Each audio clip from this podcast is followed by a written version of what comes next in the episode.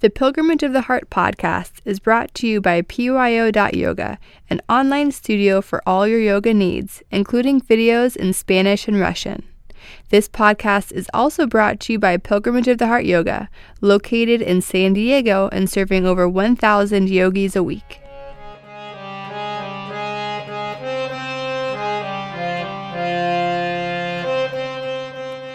Hi, this is Sujantra. Join me now and every week as we explore yogic philosophy and apply it to our daily lives.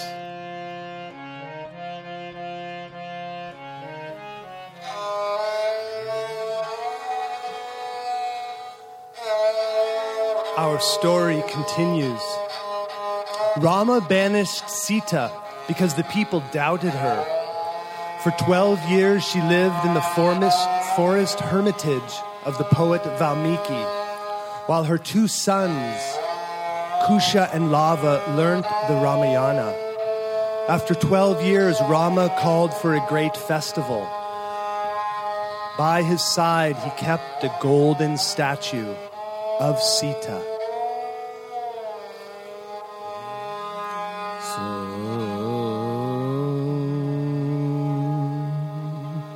Now, O Father, you begin to know who we were there singing to you, and why you have looked at us, thinking you know us, and wondering who we were. When Kusha and Lava sang Valmiki's song to King Rama every day for a year at his feast in the forest, people gathered round in a circle from every nation all over the world. The desert men and people from beyond the hills, the silk merchants and men from the land of gold all listened. Rakshasas and monkeys. And, and even the bears listened. Many figures, all quiet and still, gathered around the king. Old men of science and young mothers holding their children, actors and palm readers. Two rupees, and I will foretell your immediate futures and your not so immediate possible futures. And fat cooks, grim philosophers who could answer every question but the one. Believe me, you. It is not your dharma creating your karma, but your dharma impacting your karma dharma. And young warriors fearless of harm from all men's armies. As they all listened, their hair stood on end, their hearts were ravished. Each one was drawn into the music and the story of Rama's way, as though it were a tale of his own life, unrolling there before him in great beauty, with great praise. On the last day of the festival, Kusha and Lava ended all Valmiki's verses of that time. And Vibhishana, the demon, said,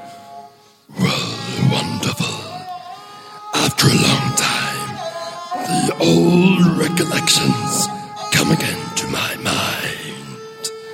All you have said is true. Shugriva, the monkey king, told them, Sunlight and glory, song and wine. We must always feed the storytellers and give them presents. But Kusha and Lava took up their lute and drum and set out for their cottage as they did every day after singing. And Rama looked after them and thought, Hmm, They are just like me. Boys, just as I was then. Rama told Lakshmana, The longer I hear those two boys sing, the more I love to listen. The wrong, longer I look at them, the more I want to see them. Go follow them and give them whatever they want. Lakshmana caught up to Kusha and Lava and said, We are satisfied. Your song is so beautiful. Blessings and long life to you. Blessed be you both. Blessings. Beautiful is Valmiki's story. Beautifully have you sung and ended it. The king offers you. No, Oh, no. Thank the king, but we must go to our master, Valmiki. Lakshmana returned to Rama. They refuse all reward for that tale whose words are touched by song. Ah. Wait a moment. Those two brothers? They must be my sons.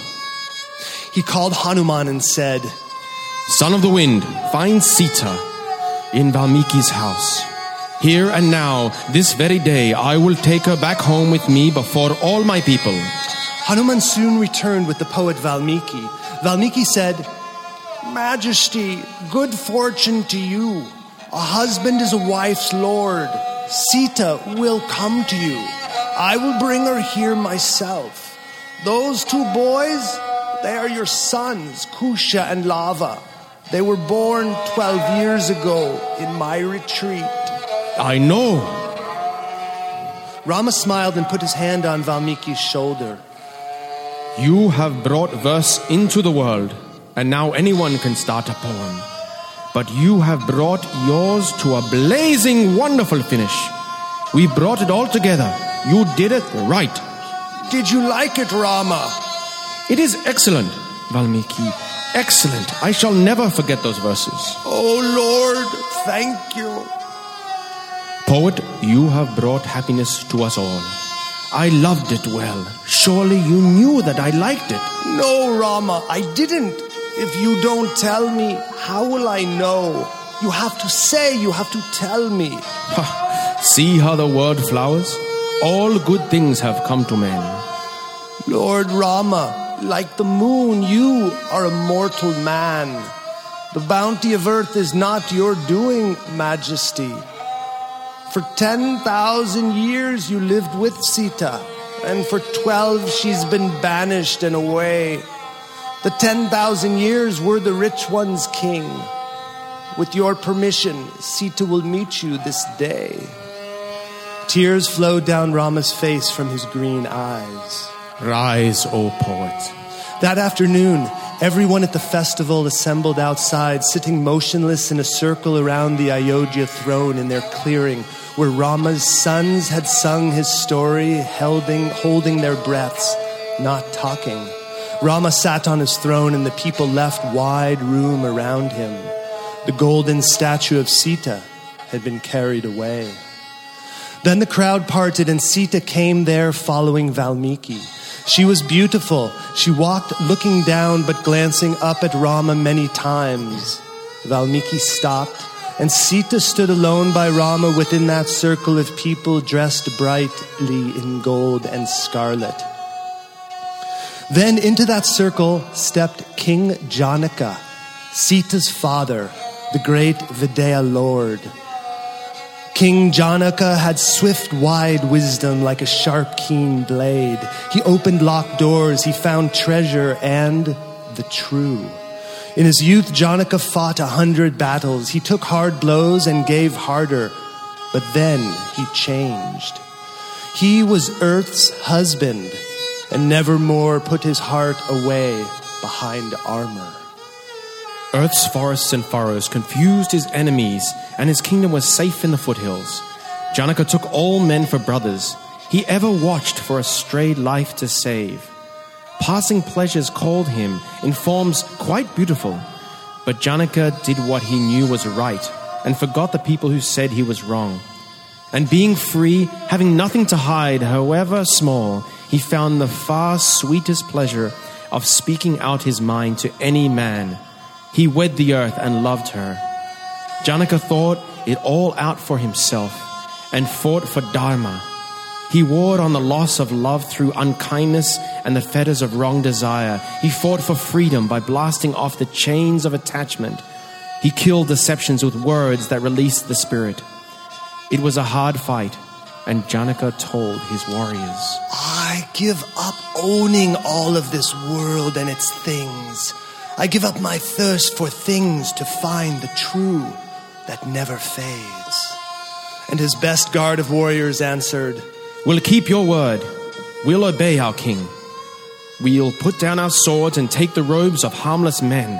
Ha! What? Shall we have faced all our wars together and not go into this final fight beside you? Janaka said to Rama, Lord Rama, do not worry, there is no blame for this, for all that has happened. Rama answered, Forgive me and forgive us all. Janaka said, King Rama, I'll give you 10 million pieces of gold if you will abandon your throne and use your strength in my service. I cannot do that, Janaka. Then I offer you 9 million pieces. But I cannot, it is wrong. But then let me offer you 5 million. No. Then 1 million. No. Then 1,000 to serve me. Janaka, what are you doing? In the world of men, one offers more and more money for what he cannot get at first. But you have swiftly lowered the price. So quickly does your life pass by. Now men may live thousands of years. But what do you think, Rama? Is that long enough to put off time for what must be done? It seems but a short while to me also. How long might one's life truly be, Rama? It is really but the time of one day. A whole lifetime may seem to have been very short as it closes, like a morning and an afternoon spent in the sunlight as night comes. No, It is but an hour. no, life is not even one hour. A lifetime, that is the time it takes to fill a water jar at the riverside. Rama, you have not understood me. All our life is but the blink of an eye. Yes. Now you understand, Rama. Make haste to follow the Dharma, Dharma law. Hurry to do the right while you can before it's too late. Janaka embraced his daughter Sita. I sowed the seed in earth and tended her, and she bore you to me from a plowed field. I've loved you all your life, though I let you marry and go. Janaka left Sita alone with Rama, surrounded by spectators. Sita looked at Rama and smiled. She looked out at the people and smiled at Sumantra, the charioteer, and at Trijata, the old Rakshashi, and at Lakshmana. Her smile wide and bright. She saw Hanuman, the monkey, there in his best clothes, wearing pearls she had given him, his white hair finely brushed like a halo around his head. Hanuman smiled happily back at her.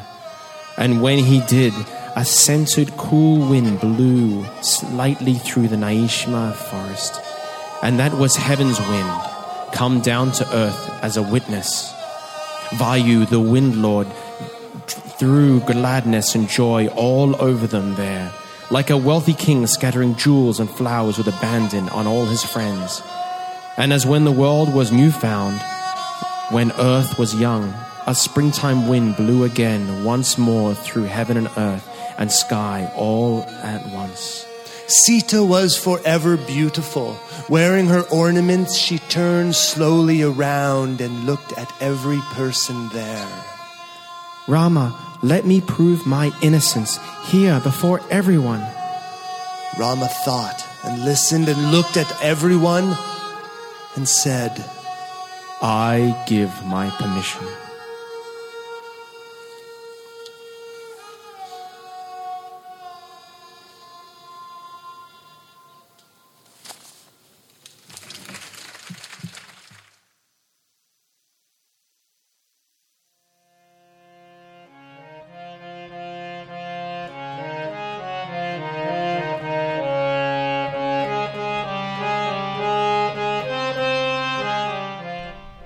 Thanks for joining us. This has been a production of Pilgrimage of the Heart Yoga. Join us at our studios here in San Diego or visit us online at pyo.yoga. Namaste.